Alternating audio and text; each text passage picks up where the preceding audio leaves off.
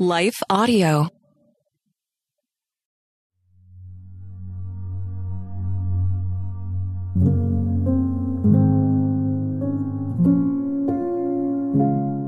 A Prayer for the Anxious Heart by Emily Rose Massey, read by Leah Martin. Don't worry about anything, but in everything, through prayer and petition, with thanksgiving, present your requests to God. And the peace of God, which surpasses all understanding, will guard your hearts and minds in Christ Jesus. Philippians 4 6 through 7. Growing up, I learned very early on that not much in my life would stay consistent, and that the pattern of my life would include a lot of change and sometimes drastic change. It didn't take long for a heart of anxiety to be formed in my life because there wasn't much in my life that I could run to for security. As I got older, I ran toward other things, other people, trying to fill a void in my heart only God could fill. As a result, I was constantly anxious and depressed. But after I graduated from college, my eyes were truly opened to my selfish existence and my deep desire to find something firm and secure. I realized God was the security and peace I was searching for, even in the midst of change. Change is just a part of life. How we handle that change is where we'll discover where our hope and sense of security lies. So if change is causing you to worry or stress out, you needn't run to other things or people to try to fix your anxiousness. You'll always be disappointed, left feeling empty, and even more anxious. You must run to God.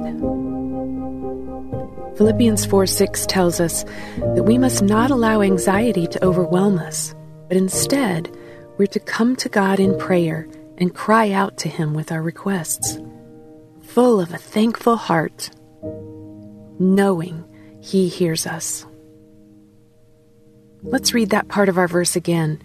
Don't worry about anything, but in everything, through prayer and petition, with thanksgiving, present your requests to God. Nothing is too small when it comes to our prayers to God. He wants us to come to Him about everything. God not only hears our prayers, He responds with giving us His peace and protection. Which is why Philippians 4 7 continues with, And the peace of God, which surpasses all understanding, will guard your hearts and minds in Christ Jesus. God's peace is like nothing else this world can offer. It's beyond all human logic or reasoning. He promises to protect our hearts and minds when we dwell on our position in Jesus as forgiven children of God. He is not only the creator and sustainer of life, but He's our Heavenly Father who longs to protect and provide for us. When you're anxious, do you find yourself looking to other things or people to calm your heart? We must learn to run to the throne of God first and ask for His peace to invade your troubled heart when we're faced with changes in life that bring about unknowns and uncertainties. The Lord is faithful to bring peace that will carry us through the storms of life. When we're tempted, to worry and live in fear. Let's pray. Father, my heart is full of anxiety.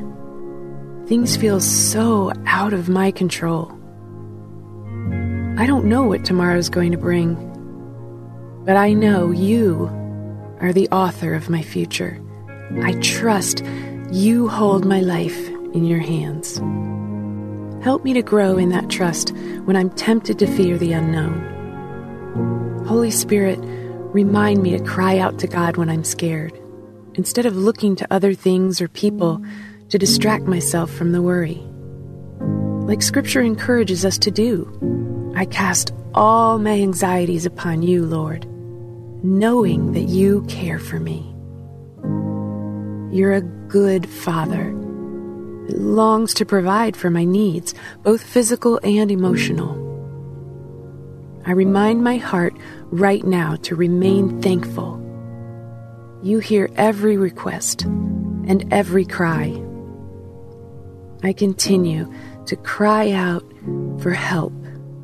I lift my eyes to heaven and fix my gaze upon my ever present help in time of need. Lord, thank you for being a constant in my life. Thank you for being my solid rock when everything around me seems to be shaking. I choose to rest in your peace, a promise that you are faithful to keep. In Jesus' name, amen.